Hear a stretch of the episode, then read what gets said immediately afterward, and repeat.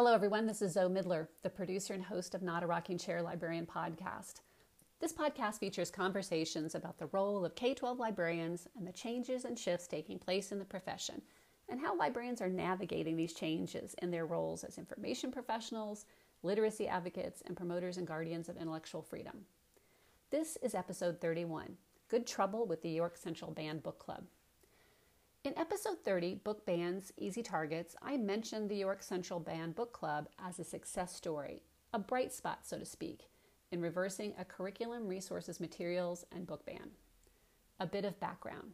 In September of 2021, the York Central School Board decided to ban a number of materials and books deemed, quote, too activist in nature and may lean more toward indoctrination rather than age appropriate academic content, end quote.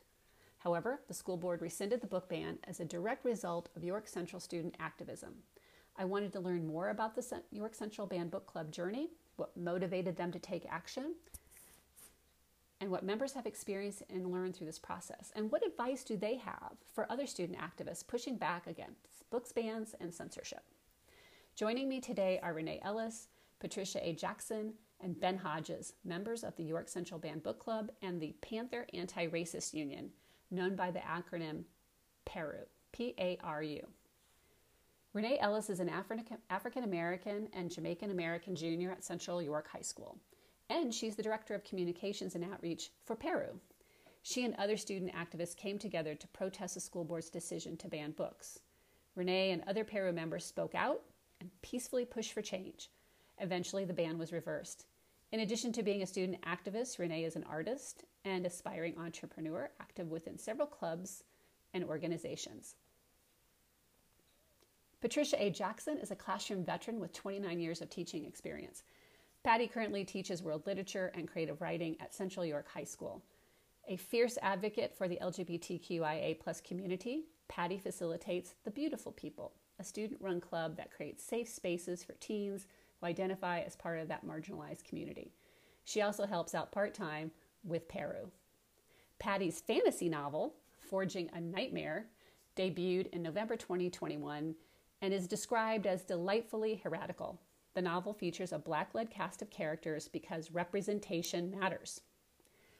Ben Hodge is the founder and faculty advisor of PARU. Ben's a 19 year Central York High School veteran teaching theater and speech classes. Ben's involved Ben's been involved with the diversity programming at Central York High School since two, 2006, with a focus primarily on education, mediation, and social emotional awareness. Ben has led community protests to speak out peacefully against York Central School Board's decision to ban books and curriculum resources. To follow my guests on social media and find links to other intellectual freedom advocates and organizations mentioned in this episode, visit the Not a Rocking Chair Librarian show notes, a Wakelet collection. If you have a Wakelet account, just search for Not a Rocking Chair Librarian and the collection should pop right up. Many of the resources mentioned in this episode were also discussed with guests in episode 30, so be sure to review show notes for that episode as well. And you can always follow me on Twitter at zmidler, at Z-M-I-D-L-E-R. Remember, if you enjoy listening to this podcast, please rate and review it on Apple Podcasts.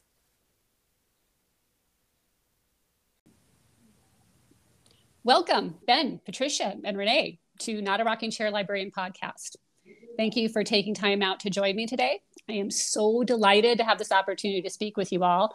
And I want to give a special thanks to Ben because um, he's been super patient and really flexible as we work to schedule this conversation. So thank you, Ben. You're very welcome. Thank you. Glad to be here. Good. Okay, let's jump right in. Um, ben, can you tell us about the Panther Anti-Racist Union and its PARU is the acronym, and sort of the birth of the York Central Banned Book Club? Because when I've been doing research on you guys, I kind of see these things used interchangeably, and I just wondered, you know, how these groups are connected, and, and you know, who who's the ownership? I mean, is it Banned Book Club or is it PARU? Yeah, so actually, it was um, I created the Panther Anti-Racist Union uh, back in about 2020 uh, after the murder of George Floyd. Um, knew something needed to be done, and in my kind of uh, growth work uh, as an educator, wanted to create a safe space um, for discussions about uh, racial issues and social justice and what was going on in our country, but also just what was going on in our own school and community. So mm-hmm. um, that uh, was part of my action item, the action set for that. Um, and so that's it was created before anything with the book ban actually started. So I think that's something that's important that we like to make sure we clarify and get out because I don't know if that's gotten out there yet. That I think some people thought that we made this group in response to hmm. uh, the book ban, but actually it was created in response to the murder of George Floyd. Um, as so, I think that's important to to note. And in terms of the CY Banned Book uh, Club that is uh, an organization uh, that was put together, a Twitter handle and a group that was formed from later on with the book ban after we had started protesting in September 2020. Uh, the community as well as the student protests later in 2021. Uh, that group came out after the banned book, um, the banned resource list became public. That entity is run by uh, to a family, um, I believe Jamie Hill um, and Amanda Hill. Uh, oh. local local CYSD parents, um, and they have students in um, in the elementary in the district. So we were actually we're not a connected entity. However, we um, you know they formed after we uh, the PARU Club um, and community was raising uh, with the protests. Okay, so this explains why Jamie was my first contact in finding you. That's correct. Oh, okay. Okay. Well, thank you for that. That kind of clears up a little bit of, for me. And I'm glad that you have the ability to make that distinction when the things started in response to, you know, wanting to create a safe space for conversations. And this sounds like it maybe was an offshoot. That's correct. And I mean, I think Patty can also talk about this as well as an educator. Both of us, you know, uh, I think any decent educator um, is interested in having real conversations with their kids. Um, so, uh, you know, yes, it was an action step for me. These conversations were already happening when they come up naturally. And when you're uh, an effective teacher, I, you know, your kids trust you and you're a trusted confidant and they come to you for help and with school and stuff like that. And, and then, you know, just wisdom or guidance. And that's the best, but one of the best parts of the school, um, of being a teacher but I would say that um, those conversations were happening in the class, and I've really felt that PARU, uh, the anti-racist union, was a way to um, expand those conversations to those people who were not taking uh, my acting classes. Gotcha. Patty, did you want to add anything? Um, no, just about the importance of creating those safe spaces for kids. Um, the pandemic's been extremely difficult and mental health has been a real challenge for teachers and hmm. especially mm. for kids who their home lives may not be the best necessarily. And that's why it's important for teachers to understand their other role besides just standing in front of the class and lecturing or doing a, your your instruction, that sort of thing. Being kids, being there for the kids, being that elder that they can come to and um, tell their stories without any fear of being judged very important. Um, I agree, and uh, I, am curious that you said, you know, do you have, an, you know, you have other roles? Um, you know, I feel like that's being a bit challenged these days. yeah. Very, very much. So. okay, um, and I and I'll I'll try to remember to come back around to this, but I just feel like um, that's always been the case for educators, but there just seems to be a lot of controversy around doing something beyond standing up in front of a class and just sticking to the curriculum, which is something I can't imagine any teacher has ever done. But there just seems to be a lot of um, discussion around that right now. And I'm sure you've been feeling it and hearing it. I mean, I would be very, I would be very interested to hear um, Renee uh, share about that because I think I think you're wise, Zoe, to ask that uh, to make that point, and I, I certainly feel that uh, there there seems to be a little bit of a um, um, you know we're we're told one thing um, oftentimes in a lot of our trainings um, you know relationships relationships mm-hmm. is very big and, and and it should be um, and I think a lot of teachers struggle with well what does that really mean um, and and I think I want to be very clear that you know we're not in the business of telling you know children what to do but we are in the process of of guiding and when a kid comes to us that we a trusted adult is something that I'd like to to, to use a lot, and and I think that we're called to do that sometimes, um, and connect kids to where they need to get connected. So that's what I would say about that. Mm-hmm. It's really it's it, I think that that's happening, but I'd really love to hear what Renee has to say in her experience because she's the student, she's the one who is you know probably has teachers that are just you know direct instruction only and don't forge it how important i mean that's what i'm interested in is what do you think renee how important is that relationship with with educators um, with what's been your experience with that? Yeah so thank you for that but um personally my experience i've had like you said teachers who stick by the book who stick to the curriculum and i've had teachers who are more focused on relationships more focused on being like like you said, the trusted adult for children. I personally think that the worst way to do school is just read a book.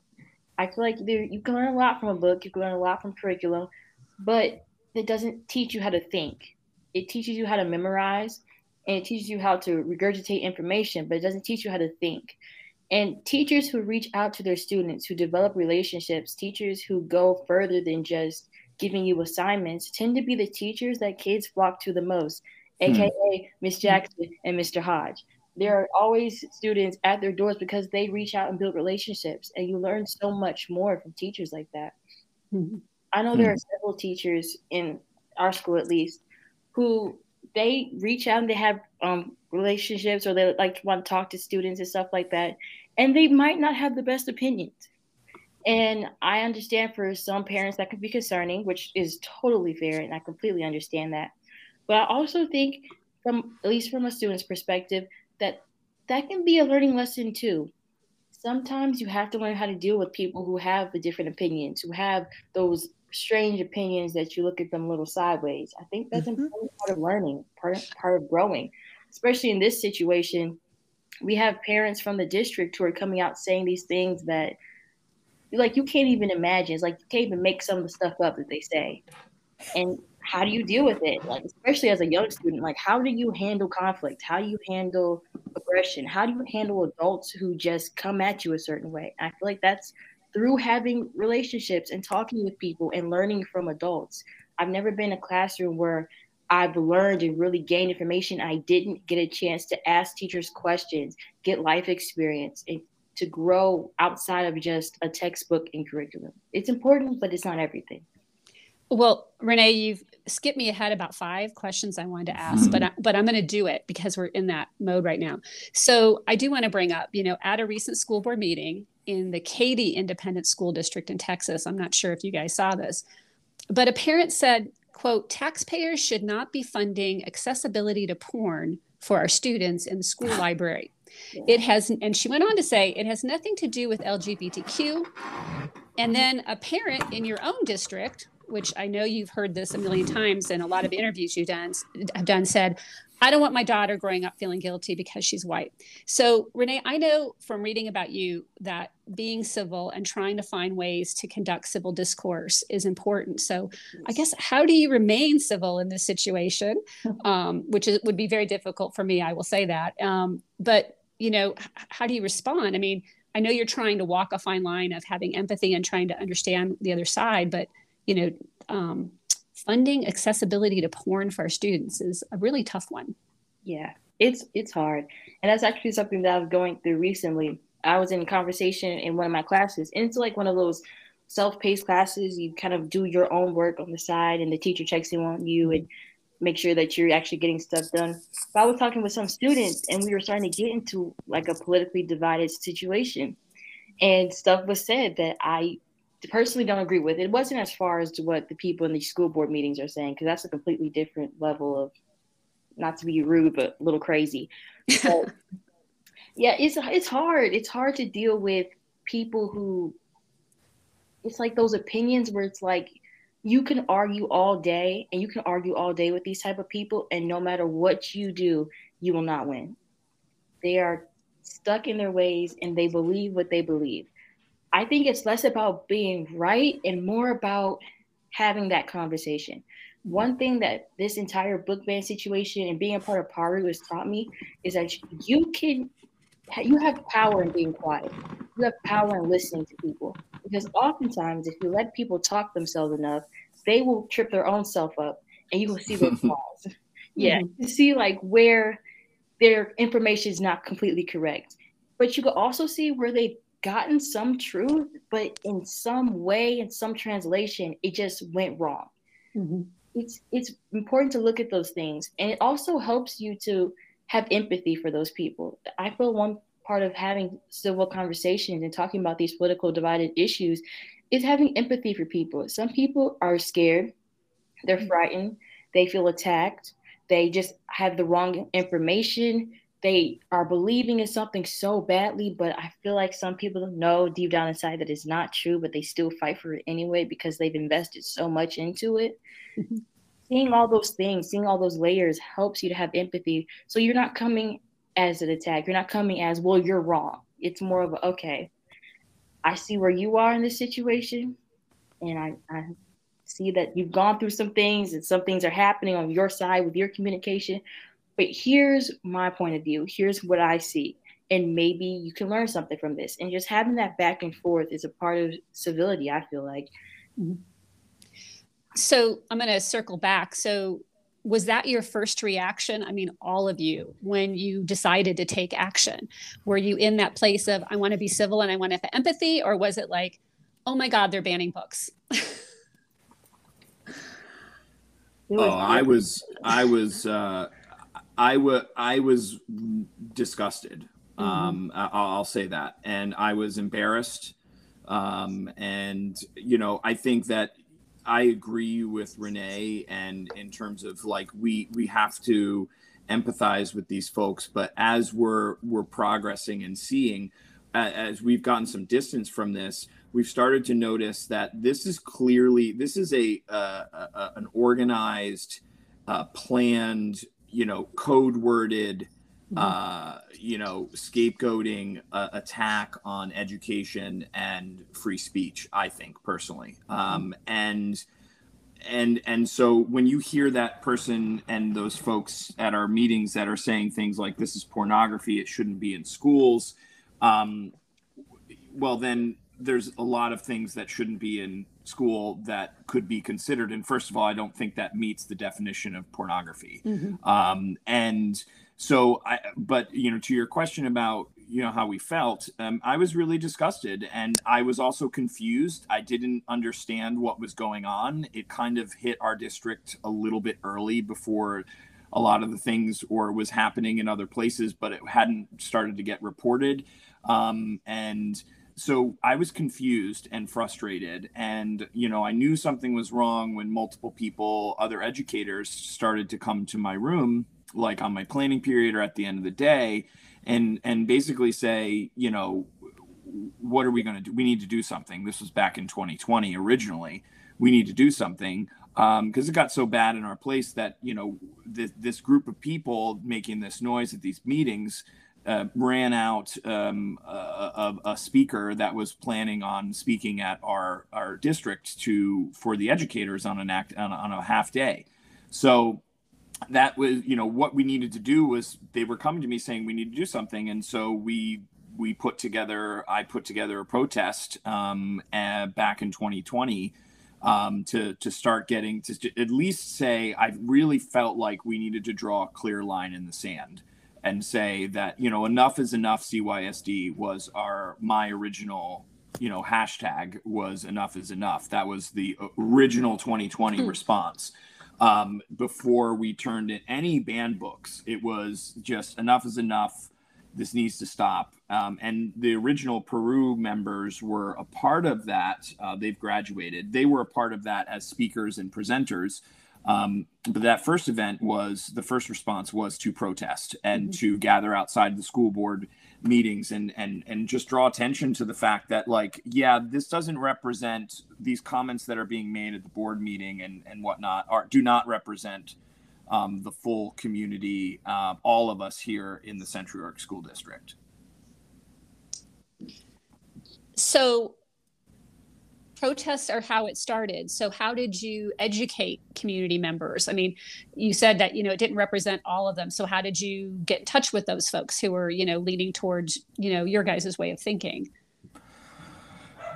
I think that naturally, once the news, the local news media started to kick up um, and catch wind of our, our, our actions and our activism, um, that's when some articles started to get uh, released and produced. Um, and I think that's, I know how Jamie um, and some of the other folks started to show up at the protests and they would connect with myself um, and then it would go from there. That's how I think it really broke. And then in 2021, how the students, full students, and by extension, the families of those students heard about it was um, a local York Dispatch, uh, which is our one of our local papers. Mm-hmm. They released an article. Um, you know, saying that the resource ban went into officially went into effect. Gotcha. So, Patricia, my my question for you is why do you think all this is happening now? I mean, we've seen book challenges in the past, it's not a new thing, but the quantity of the challenges and the outright book removal is sort of unprecedented. So, what's different? What's changed, do you think? People of color are waking up.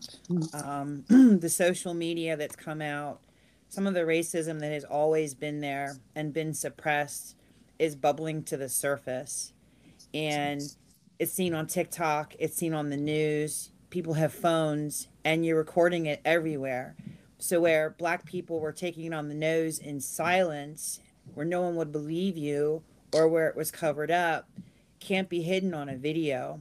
Hmm. Being black in this country is like having a, a walking form of PTSD. When this all came to grips in the summer of 2020 with George Floyd, I was in full retreat. I was going to bow my head and go about my business until the Paru kids started to kick up a little bit. And I thought, you have to protect them. People can mess with me, and I usually don't have a problem with that because I go to my happy place and ignore stupidity. but if you mess with kids, I am a mama raging bear, and the full power of hell will fall upon you. um, so that that's sort of what it was for me. Mm-hmm. You know, I did it was a waking up and and BIPOC people are waking up to realize that what has happened to them really isn't okay. It, it it needs to stop. I'm not asking for extra rights as a black woman. I'm just asking for equal rights. That's all I'm asking. I'm asking to come sit at the table and eat with everybody else. That's it. So, do you think um I'm trying to figure out the book challenges themselves is this a as you know renee said earlier is this just people being scared and frightened and uh, you know probably a large amount of ignorance that is causing this book challenge to bubble up. They don't know how to keep things the way they are. right? I don't even want to call it fear. I don't want to call it fear and I don't want to call it mental health because a lot of people talk about Karens in terms of mental health. Racism is not a mental health diagnosis. It's just downright ugly. This is just ignorance. This is a oh, can't we just all get along? But what you are trying to hide is trauma. Mm-hmm. Trauma that has never healed if you think some of this history makes black people proud, it does not. It makes them uncomfortable. It makes them bristle as well. But these are the lessons that we need to talk about the ugly that exists in the closet so that we can talk about it and we can teach our children and we can say to them, this is what this looked like. And it is up to you that it never happens again. Um, and that is so, so important. No one asked you to come be ashamed. No one asked you to feel any kind of guilt. We want you to bristle. We want you to feel uncomfortable too, so that we can move forward and these things never happen ever again. Mm-hmm. Good points. Do you want to add anything, Renee?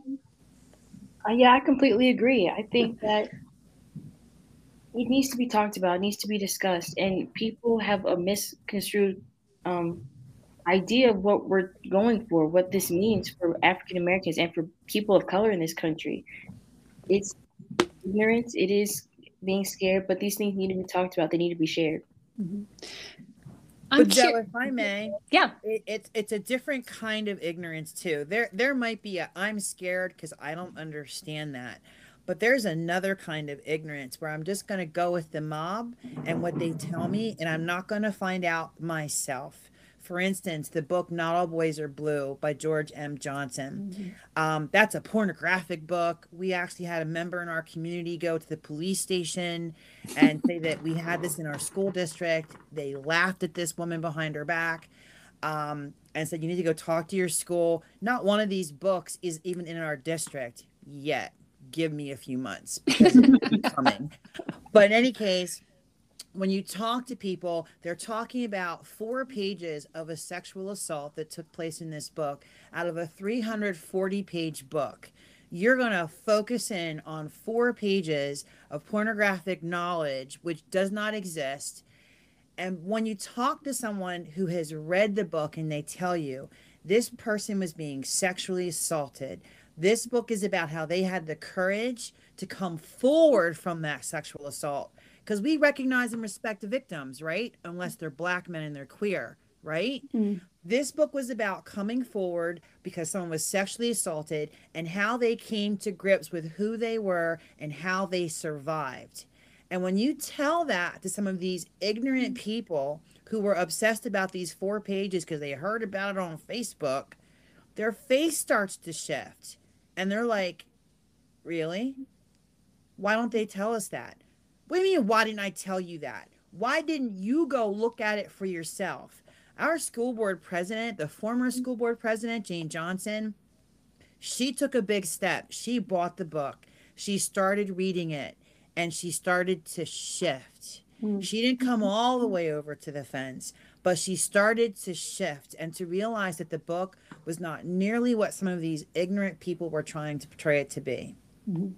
Well, we've seen this a lot at these school board meetings where a piece of text is taken out of context. I mean, you're not seeing it in light of the entire story or the narrative, and it's it's a tactic that's been used in the past too, right? I mean, I don't want to date myself, but I remember Judy Blume books were dissected in that manner too. Yes. Right. So this isn't something new. I guess I'm I guess what I'm trying to figure out, and the reason I'm doing these episodes of the podcast is just to figure out what has changed now. And one of the things that I've noticed is that in the recent press coverage, um, there, there, it has been revealed that there is a incredibly high level of organization and deep pocket funding behind the conservative groups leading this wave of book bans and education gag orders, such as No Left Turn in Education and Moms for Liberty. And I think this is hardly a grassroots movement. so, mm-hmm. so I look at you know groups like Peru and, and and the folks in Texas doing work. Um, people all over the country. There's a lot of student groups.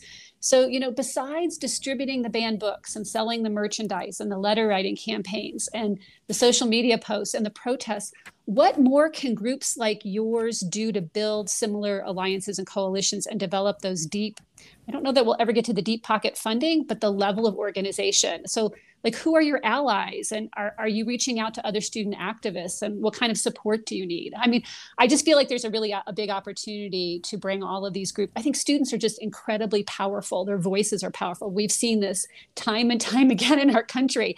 So, you know, how, how are, what, what has happened since, since September with your work? And then, you know, maybe reaching out to other student groups?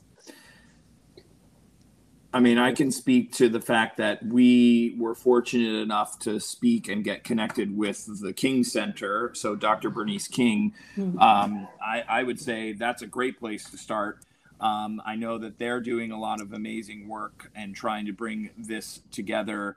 Um, and they were a huge asset. Um, we got some training, and they provided some trainings for us and um, education on what it means to really build a, a beloved community. Um, I think that's huge. I know PEN America has been a big asset, um, a group that we've really relied on for mm-hmm. help and connecting, and they're kind of on the same trail you are with this. Um, and I, I, I, think that, but you're right, there is this kind of missing link about um, you know how and we've reached out to south lake uh, we had some connections with the folks in south lake mm-hmm. um, that haven't really amounted to anything but we we've reached out and connected with them mm-hmm. um, but i do think there is this um, vacuum uh, where this is happening and something unifying is needed because i do believe as renee was talking about eventually we're going to need to get to this point where whether we like it or not um, some tough conversations are going to need to be had um, and and and the yelling and the the threats and the the the code words you know those folks quite honestly should they really shouldn't necessarily if you can't handle the conversation then you know i don't think that you're not willing to work on it. Um, we have to find some way to not be partisan about this um, and to be unified and, and kind of agree on a common narrative which um, I think is is is always the challenge and to something that's bringing us together. We also connect with a group called Red Wine and Blue. Mm-hmm. Um, they have connected us. They're, they have they have been a great resource for us um, and connecting uh, with some other folks. And they're working closely with some of our parents and our community members who are not students, obviously, um, just to help get the word out and help empower the parents um, of, of some of our students and others.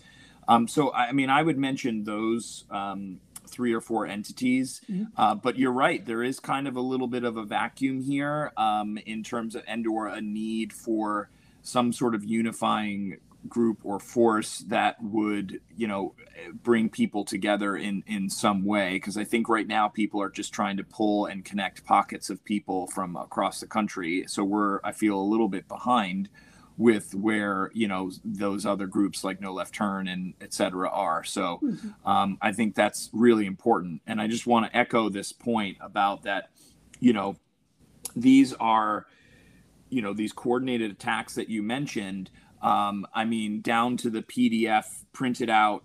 Um, you know, we saw that in 2020 here, where they would it would be the same letter being submitted to the board meetings, but and it would be just from six or seven people, um, and it felt like, oh my gosh, what's happening? I remember feeling like, oh, what is happening to our community? Where are the other voices? Mm-hmm. Um, and you know, it just took them a while to to wake up. And Patty's talked about that a lot about how the importance of of those of us who are, you know, the community members who say this is wrong. We need to start standing up and speaking up in some mm-hmm. way. And hopefully, these groups and entities will help with those connections. Mm-hmm. Um, I, I, do know about red wine and blue and Southlake, and I will definitely include those resources in the show notes for this because um, uh, I, have actually even reached out to those um, folks as well to maybe come on and talk. But um, it's good to know um, about the King Center because I wasn't aware of that. So thank you for bringing that to my attention as well. It's a great um, site. Yeah. I'll definitely take a look and, and, put that in the show notes as well. Patricia, I want to take you back to an interview you did with the KESQ Channel 3 News um, this was, I think, back in 2021. I, when I say 2021, it seems like a million years ago. Um, um, you said there are teachers looking over their shoulders, wondering if someone's going to be at the door, darkening their door, saying you said something you mentioned, uh, you mentioned something, or you used something that you were not supposed to. And then, Ben, you also said in that same interview, I, I have to now, with this resource ban, think twice about whether or not I should or could use a James Baldwin quote as an opening for my class. So this gets back to this idea of i mean i think you're both sort of concerned about this idea of self-censorship and soft censorship um, i'm also thinking about librarians um, in this process as well when it comes to book selection so are you in fact seeing this doing this hearing about this and renee i want to get to you too if you've experienced of it any of it or maybe mm-hmm. have a mm-hmm. thought that might be going on so you know patricia and ben what are you seeing what are you what are you, what are you experiencing so, some of my children from another club called the Beautiful People, it's the Gay Straight Alliance at our high school, um, they were upset with some of the choices in the library for LGBT BT kids. I mean, they're it's very sparse. Um, I'm lucky enough that my debut fantasy novel came out in November, and my agency wanted to sponsor a wish list of books to send to our school to enrich the LGBT sources that we have at our school, books. And who better to know books than literary agents? Mm-hmm. And my literary agent is Sara Megibow, who was voted the number one sci fi um, fantasy acquisitions agent by Publishers Weekly. Who better to know books? Okay. Mm-hmm. And I was sort of put off for two or three months here now um, about everything's on hold, resources are on hold. And one of my kids sort of shamed me and said, Miss, if the library won't take the books, then you take them. Hmm. And I kind of had to pause because there's going to come trouble with that. they're going to come red flags with that. And that's why you're sort of looking over your shoulder. I'm looking over my shoulder, but those books are going to come. That wish list is going to go live in about a week or 2 mm-hmm. and the backlash is going to come. And I sort of welcome it. I also teach creative writing, and I have a lot of LGBTQ kids that come and take the course, and I encourage them to write about their experiences and their journeys. And I have always feared that somebody is going to come and say, You can't do that anymore, mm-hmm. or that's making kids feel uncomfortable and I'm not okay with that. Mm-hmm. And the moment that happens, I will dig my heels in, draw the line, and dare somebody push me off of it because I will advocate for those children until I have no breath in my body to do so. So that's where the looking over your shoulder comes in. To, me as a black woman, can I talk about my experience with my book and how I grew up in a white world? I rode horses for goodness sake. I still have horses you know, I came to my own exorcism through the writing of my novel to appreciate my blackness as who I was and not an otherness. Am I not allowed to talk about that experience because it might make someone uncomfortable? Get over yourself is what I say. Yeah, and for for me, um, I think when we did that, that was a I think that was the CNN our uh, report that maybe got re put through there, but um, either way, when I said that at the time, that was during the uh, that was after we received an email from our administration mm-hmm. saying that we can no longer do not use these materials; they are banned. Um, do not use them. So at that point, in my mind, um, if I continued to do that uh, or did that, then I could have received some sort of reprimand. So after they released the ban and undropped that, um, I feel that yes, by nature it's gone, so to speak, but there's a, still a specter hanging over my head and a lot of people's heads about like, well, is this conversation, you know, going to get me in trouble that comes up in class, or if we're reading a a scene that maybe you know talks about anything, it talks about death or you know we're doing a project in the acting 2 class and we're reading scholastic writing pieces that were submitted by students across the commonwealth of pennsylvania. And you know it's post pandemic or during pandemic you know writings and they're they're they're it's it's kind of dark. I mean it's talking about surviving and swimming through and it talks about addiction and and it talks about some things that are that these young people are writing.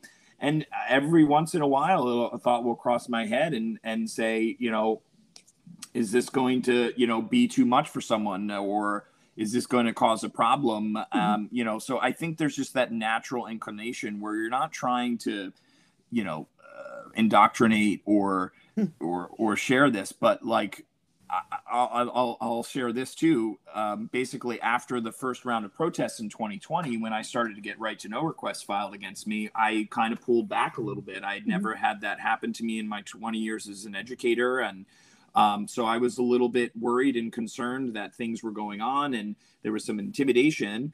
And so um, I didn't talk about anything related to the book ban or what was going on or even celebrating some of the victories and things that we were doing because I was worried about that. Well, you know, you're using class time to do all that stuff. And just recently, um, so it's almost been a year uh, or so more. I mean, almost two years since um, since 2020 where I've started to kind of talk about that and say mm-hmm. like, "Hey, we got here. Check out this interview and the, look at what you know. We got some awards and like in the community. Say I wanted to share this with everybody and you know, and kids are asking some questions. So I, I'm feeling a little bit more comfortable about it. But that mm-hmm. was two years of kind of like worrying about what's happening. And there's no question that in all departments, English, history, and other parts, I've talked to many history teachers. I had a conversation with one today where if I'm teaching anything, is this going to come back to me like I'm forcing some sort of my black experience onto my students? Or is this going to come back to me that it's going to be spun that, you know, I'm somehow anti American or something like that? That's a very real thing, or a resource that I'm going to use. Um, you know, is this going to somehow get flagged? Um, and so that that that pressure, they have been very successful in that the, the the concerted effort in these schools has been successful by creating like you said a soft censorship where there's at least a worry and concern about like mm, you know this is important but you know is this going to be something i should share? And that's right. also sending home letters. You know a lot of teachers will send home communications about stuff about these things. So it, even being proactive sometimes can be scary. So we know like, an english teacher we know an english teacher that's looked at thinking about taking the words feminism and marxism uh, marxist theory out of um, something we do in english literature where you read from a different critical lens um, even just the phrasing of feminism feminist uh, theory and marxist theory um, as a critical lens to read and interpret texts. Um, you know, rephrasing and rewording that so that it would come off a little bit less, you know, uh, jarring or whatever that means. It's it, it it and that's what I'm sort of getting at is that residual fear that you know from you know from what happened initially to to today, and and and I just it it, I just think it is a chilling effect on the entire profession. so, yeah. I, yeah. so, so I want to know, Renee, have you, as a student, uh, have you been aware of anybody being, any teachers being careful, or any self censor, any self censorship or soft censorship happening either classroom or the library? Yes, I have definitely noticed it. When the book ban first, or the information about the book ban first came out from the um, York Dispatch, and we started protesting, and news spread very quickly. I saw that a lot of teachers were scared to say anything. They were scared to support. I had teachers who would pull me aside and say, between me and you, like this doesn't go anywhere else. Like we don't say this, but thank you for what you're doing, you know? Or I've had teachers who say, I know you guys, you're not supposed to talk about this. We're not supposed to do this, but COVID's still around. Hey, maybe social distance. Stuff like that that you don't think teachers should be concerned about saying, but they are. Mm-hmm. A lot of teachers are scared. Teachers are afraid to tell the truth. Um, the truth is that they are pulling stuff. There are books that are missing. Um, libraries aren't receiving books like they used to be, or at least aren't accepting certain books.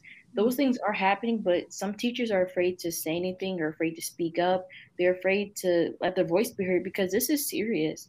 Um, as Mr. Jackson, I'm yeah, Mr. Hodge. I'm so sorry. Mr. Hodge was saying, about the right to know request. Um, there are teachers who are afraid that their jobs will be lost. And that's a very serious fear. A lot of the parents in our, at least our community who are attacking this issue or are coming to the school board meeting saying these things, they're relentless and they will come for teachers' throats. Not as much kids, because, well, actually, now they're starting to come for some kids at our school too. So we don't know about that. But for the most part, they've left us kids alone and because I guess that's too far for them, but they will definitely attack teachers. They want teachers to be out of their jobs if they aren't civil servants and aren't following this particular political view. It's a whole mess, and teachers are afraid to get wrapped up in it. Personally, I think it's so sad, especially when there's so many teachers who want to help, who want to support. And even if they might not necessarily agree with us on everything that we're doing, because they might have their own opinions, there are some people who just want to have conversation. They just want to talk.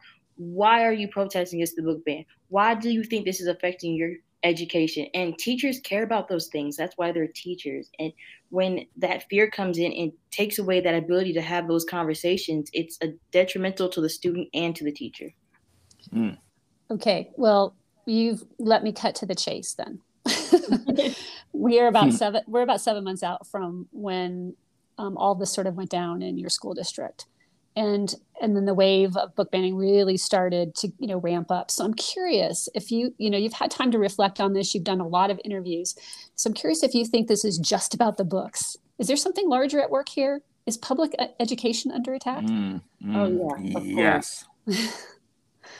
Yeah. And I know in my last um, podcast, I, I kind of said the books were the easy target, but I think I've come to the conclusion that publication, uh, public education has become the easy target. Uh, that is something that we discovered, and I was thinking about uh, a lot through uh, where it just kind of dawned on you that it, it, I think it's a double-edged sword for sure. Mm-hmm. I think they're using that the books are the easy target. That's the start but when you start doing the math and connecting the dots and understanding the majority, I can say pretty strongly, the I would say a, a, decent amount of pushback in our community, especially originally in 2020. The loudest voices were were from the the homeschooled parents in our district. Now, mm-hmm. I have no problems with people who choose to homeschool. I have no issues with that. I have no issues as even as a public educator, I have no issues with people who want to choose to send their kids to private or charter schools. I have no issue with that. But it clearly started to it be I started to, you know, I call it puppy dog moment. I kind of tilted my head and I was like, hmm, this is interesting. What's really at play here? and it's it's clear that there is yes concern about these materials because i do believe there is a social there is a fear of uh, you know uh, bipoc voices and there is a misunderstanding and a trying to control that narrative of what it means to be an american as if the our bipoc folk in this country uh, aren't Americans and don't have an American story that uh, it's just not unfortunately linked with what's being you know narratively pushed.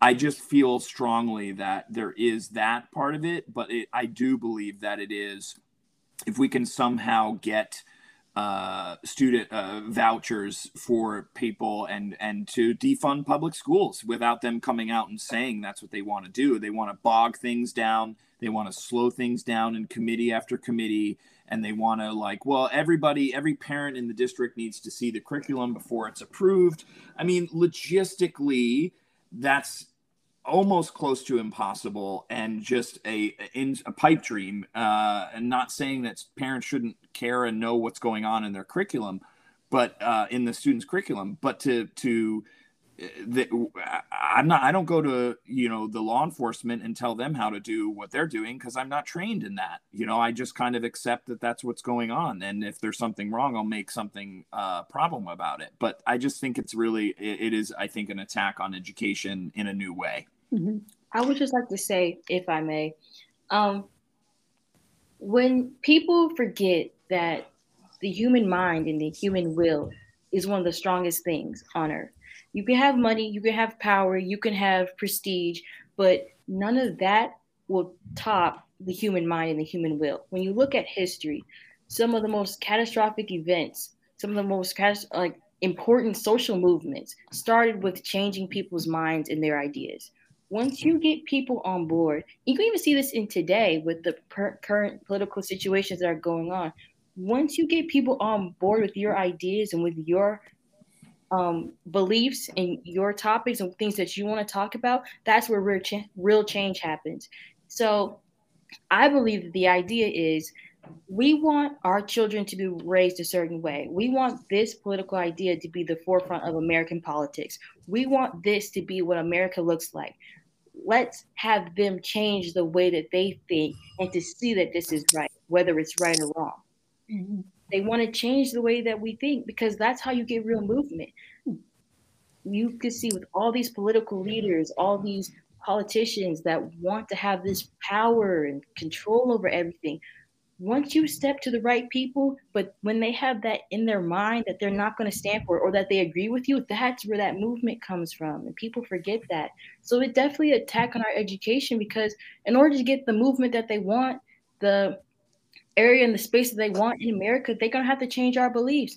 And if we stand up and say, no, we don't agree with what you're doing, no, that's not what we want to learn, and we keep on pushing back and they feel that resistance, they have they're not going to win. Mm-hmm. They have to come into our schools, they have to change the way that we think, they have to silence certain things, silence certain people in order to get their ideas across. Well, I can tell you right now, I don't think any none of you will be silent. No, no. and yeah, that, if I could, if I could, that heartens me that, greatly. yeah, go ahead.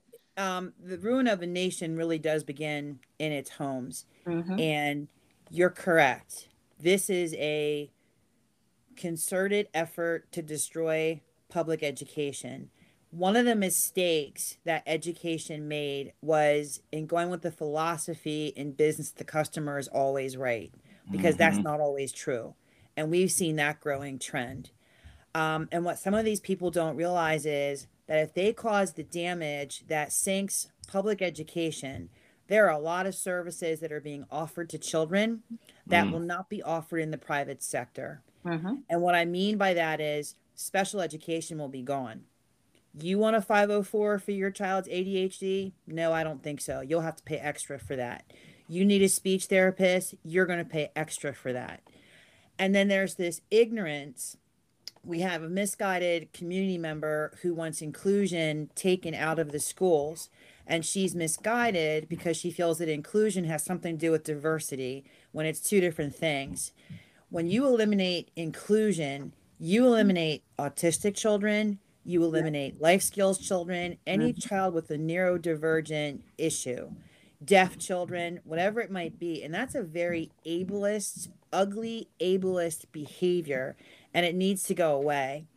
And going back to something that Ben talked about, which was this transparency of can parents see what teachers are teaching, that's been available to them Mm, to look at mhm. anytime. Mhm. And these congressmen and senators that are blowing smoke of everybody's tail about we need more transparency. It's available to you at a click of your your button, a press on your phone. But here's the problem, Zoe. These people are starving in their ignorance, and you can take the happy meal of knowledge and put it in front of them. But if you don't unwrap the burger, shake the fries out of the carton, and put the straw in the soda, they're not drinking. They'll sit there and they'll starve.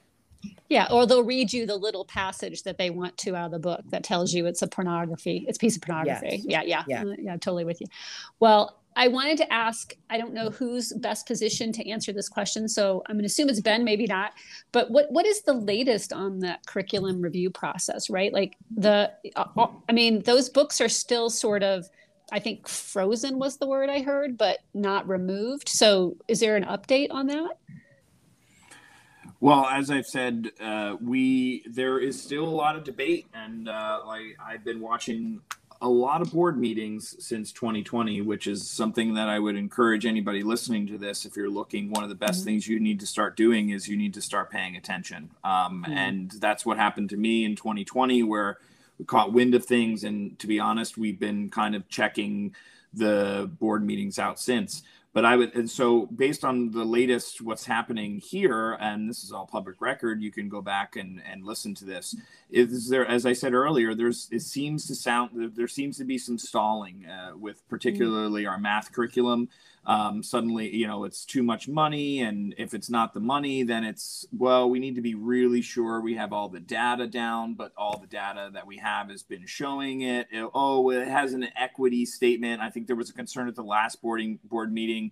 Well, they do say that uh, you know, on their website, this new company we're thinking about has a diversity and an equity statement. So we mm, do we really want to be dropping money towards that as if that has anything to do with whether or not they have a good math program or not.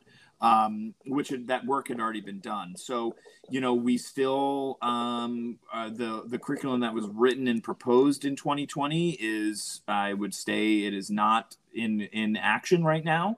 Um, it has not been reviewed.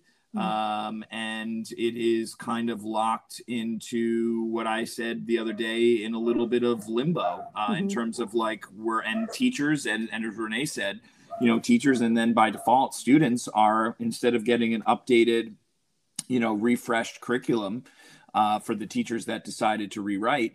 Um, we're operating on one that's a little bit uh, backdated a little bit. So I, I, I, don't think Patty. I mean, is that a, a accurate representation of where we're at?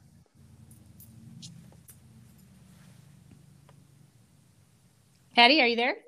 Um, yeah. Um, I, I was just waiting till he was all done. Sorry. Um, the books have been restored. The the book ban, freeze, whatever semantics some of the people want to use, those books have been restored. And what's really interesting is um, several hundred of those books are being delivered to schools all this week, elementary schools like I am Rosa Parks, um, and that sort of thing. My concern is that resources have been frozen Mm. in that the district is looking at ways to properly vet these books that are coming into the district.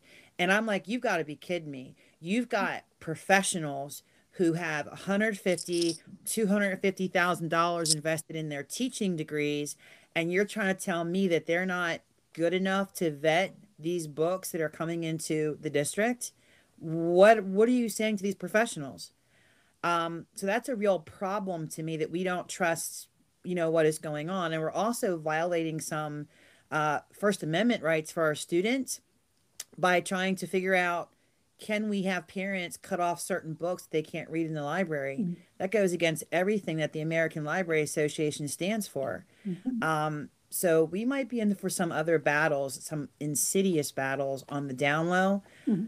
I, I welcome it because it just it needs to stop.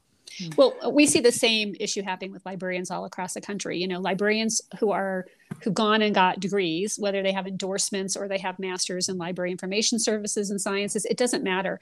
Um, they're being second guessed. Um, yes. Mm. Collection development is what they do for a living. We spend a lot of time understanding how to do collection development. We work with students to make sure that we're building responsive collections and inclusive collections, diverse collections, and we're seeing all the book challenge policies basically being completely ignored and the removals yes. are the removals are just happening outright. So you know we, we, not only are educators being overlooked for their expertise but the librarians who are educators also are also being overlooked as well or put, sort of pushed to the side. So um, I, I wondered if you guys had have been in a position yet to think about any sort of legal moves or it just hasn't gotten to that point yet we've been very fortunate that um, the ACLU has been taking care of Ben and I mm-hmm. um, because our positions did come under fire. Mm-hmm. Um, They're still under fire. Oh my! Still, yes, very much still under fire. Um, and the ACLU is just kind of hovering. They're just kind of waiting for a misstep mm. where they can step in and they can rattle the sabers and make a correction. Um, so I'm not real worried about it. Um, we have the connections. I'm worried about folks who don't have that connection. The ACLU is so backed up and jammed up with stuff that's going on, the voter suppression stuff, mm-hmm. that if you don't have an in, it's very difficult to get your voice heard. Mm-hmm. We were lucky enough through um, someone through our union, the um, PSEA, um, to get that connection directly to a legend at the ACLU that had taken on one of the local districts in the area. That's good news. Yes, and he's awesome. Well, I also noticed the ACLU did send a, sab- a saber rattling letter to the Granbury ISD in Texas. Um, I don't know if you saw that, but some students were at the recent board meeting reading excerpts from that letter that the ACLU sent to the district, which nice. was yeah was removing books like crazy. Okay, um, you guys have been so generous with your time. I have one wrap up question for Renee, and then I will set you free. Renee, do you have any activities or events or programming plan moving forward um, for the group? I mean, are students planning on any next steps? Well, yes, we have a larger group at our school that's kind of like a branch. Well, it's actually it's a group. It's a union of all of us. It's the officers and with around sixty five, 60 to 65 students in the school. And it's like a larger PARU group. We mm-hmm. meet every day six at our school. That's one of our flex days, like a club day. And we're actually right now planning on ideas for our diversity celebration. Mm-hmm. Our district usually does a diversity celebration. I believe they didn't do it last year, but they have done diversity celebrations in the past. And it's a great community event is to bring everyone together is to help to highlight different cultures and different groups of people within the school. So our group has been working on ideas for that. We've had some great ideas. We have some great artwork come up. We have a bunch of artistic students. We've had some writers come up and share poems um, spoken word any writings that they've done. And so that's really what we're focused on as a larger group. Mm-hmm. and continuing to learn and to teach. In our day six meetings, Mr. Hodge leads a reading group where they read a book called, I believe, I hope I don't get the title wrong, is this book is anti-racist. Is that correct? Mm-hmm. Okay. Yep. Yeah, I want to make sure I didn't get the title wrong. But yeah, they read and talk about these anti-racist discussions, and it's important. Mm-hmm. These type of um, groups are not really welcomed in most public schools, but they should be, and they continue to open that dialogue and that communication for, and for students to learn and to express their experiences with racism in the school and within the community. So that's really important. Mm-hmm. other than that, we're just continuing to spread the word, continuing to bring the school together. We want to reach out to as many teachers, students, community members as possible and let them know that we're not here to attack anyone. We're not here to hurt anyone. We're just here to teach, to love, to grow, and to bring the community together. That's really what this is about. So, yeah, really just the diversity celebration, continuing to educate and continuing to reach out to people. And Renee, talk to Zoe about the beautification process that came out of uh, Jasmine's suggestion and what we've been doing in our hallway a little bit.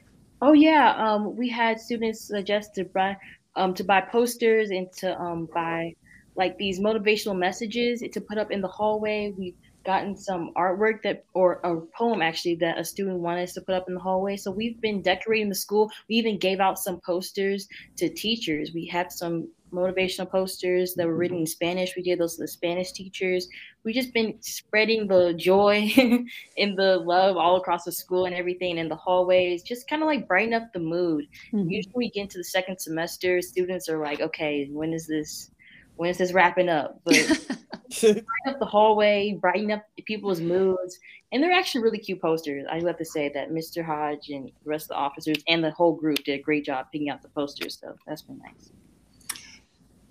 Well, you guys have brought me some joy because it's been a kind of a dark time. Hmm. yeah. yeah. Um, you know, every every day brings something heavy, and so um, and as I know, I, I do these podcasts for my listeners, but I do them a lot for me too because it's an educational experience for me to to learn and understand what's going on out there and to have hope. So you've brought me a lot of hope. Um, I want to thank you guys so much for um, giving me your time today, and um, I will let you know when everything's published. Great. Thank you for having So before we, before you close, thank you for having us. And I oh, just sure. want to say, keep up the hope. Okay. keep the faith. And um, you know, I'm also talking to myself here and all of us. I mean, there's probably multiple times per week where we're where we're we are connecting with each other and we're reminding each other to stay in it. Um, and it matters. And I've had people ask me a lot recently you know why did you do this and why are you doing this especially you know as a white cis you know straight male mm-hmm. um, you know wh- why what what put you over the edge and i said you know i've come to the conclusion recently that this is the right thing to do mm-hmm. um, and to bring you know just remember john lewis what he told us all that and this is on the back of our PARU shirts that if you see something that is not right we have a moral obligation, or not just, we have a moral obligation to do something about it.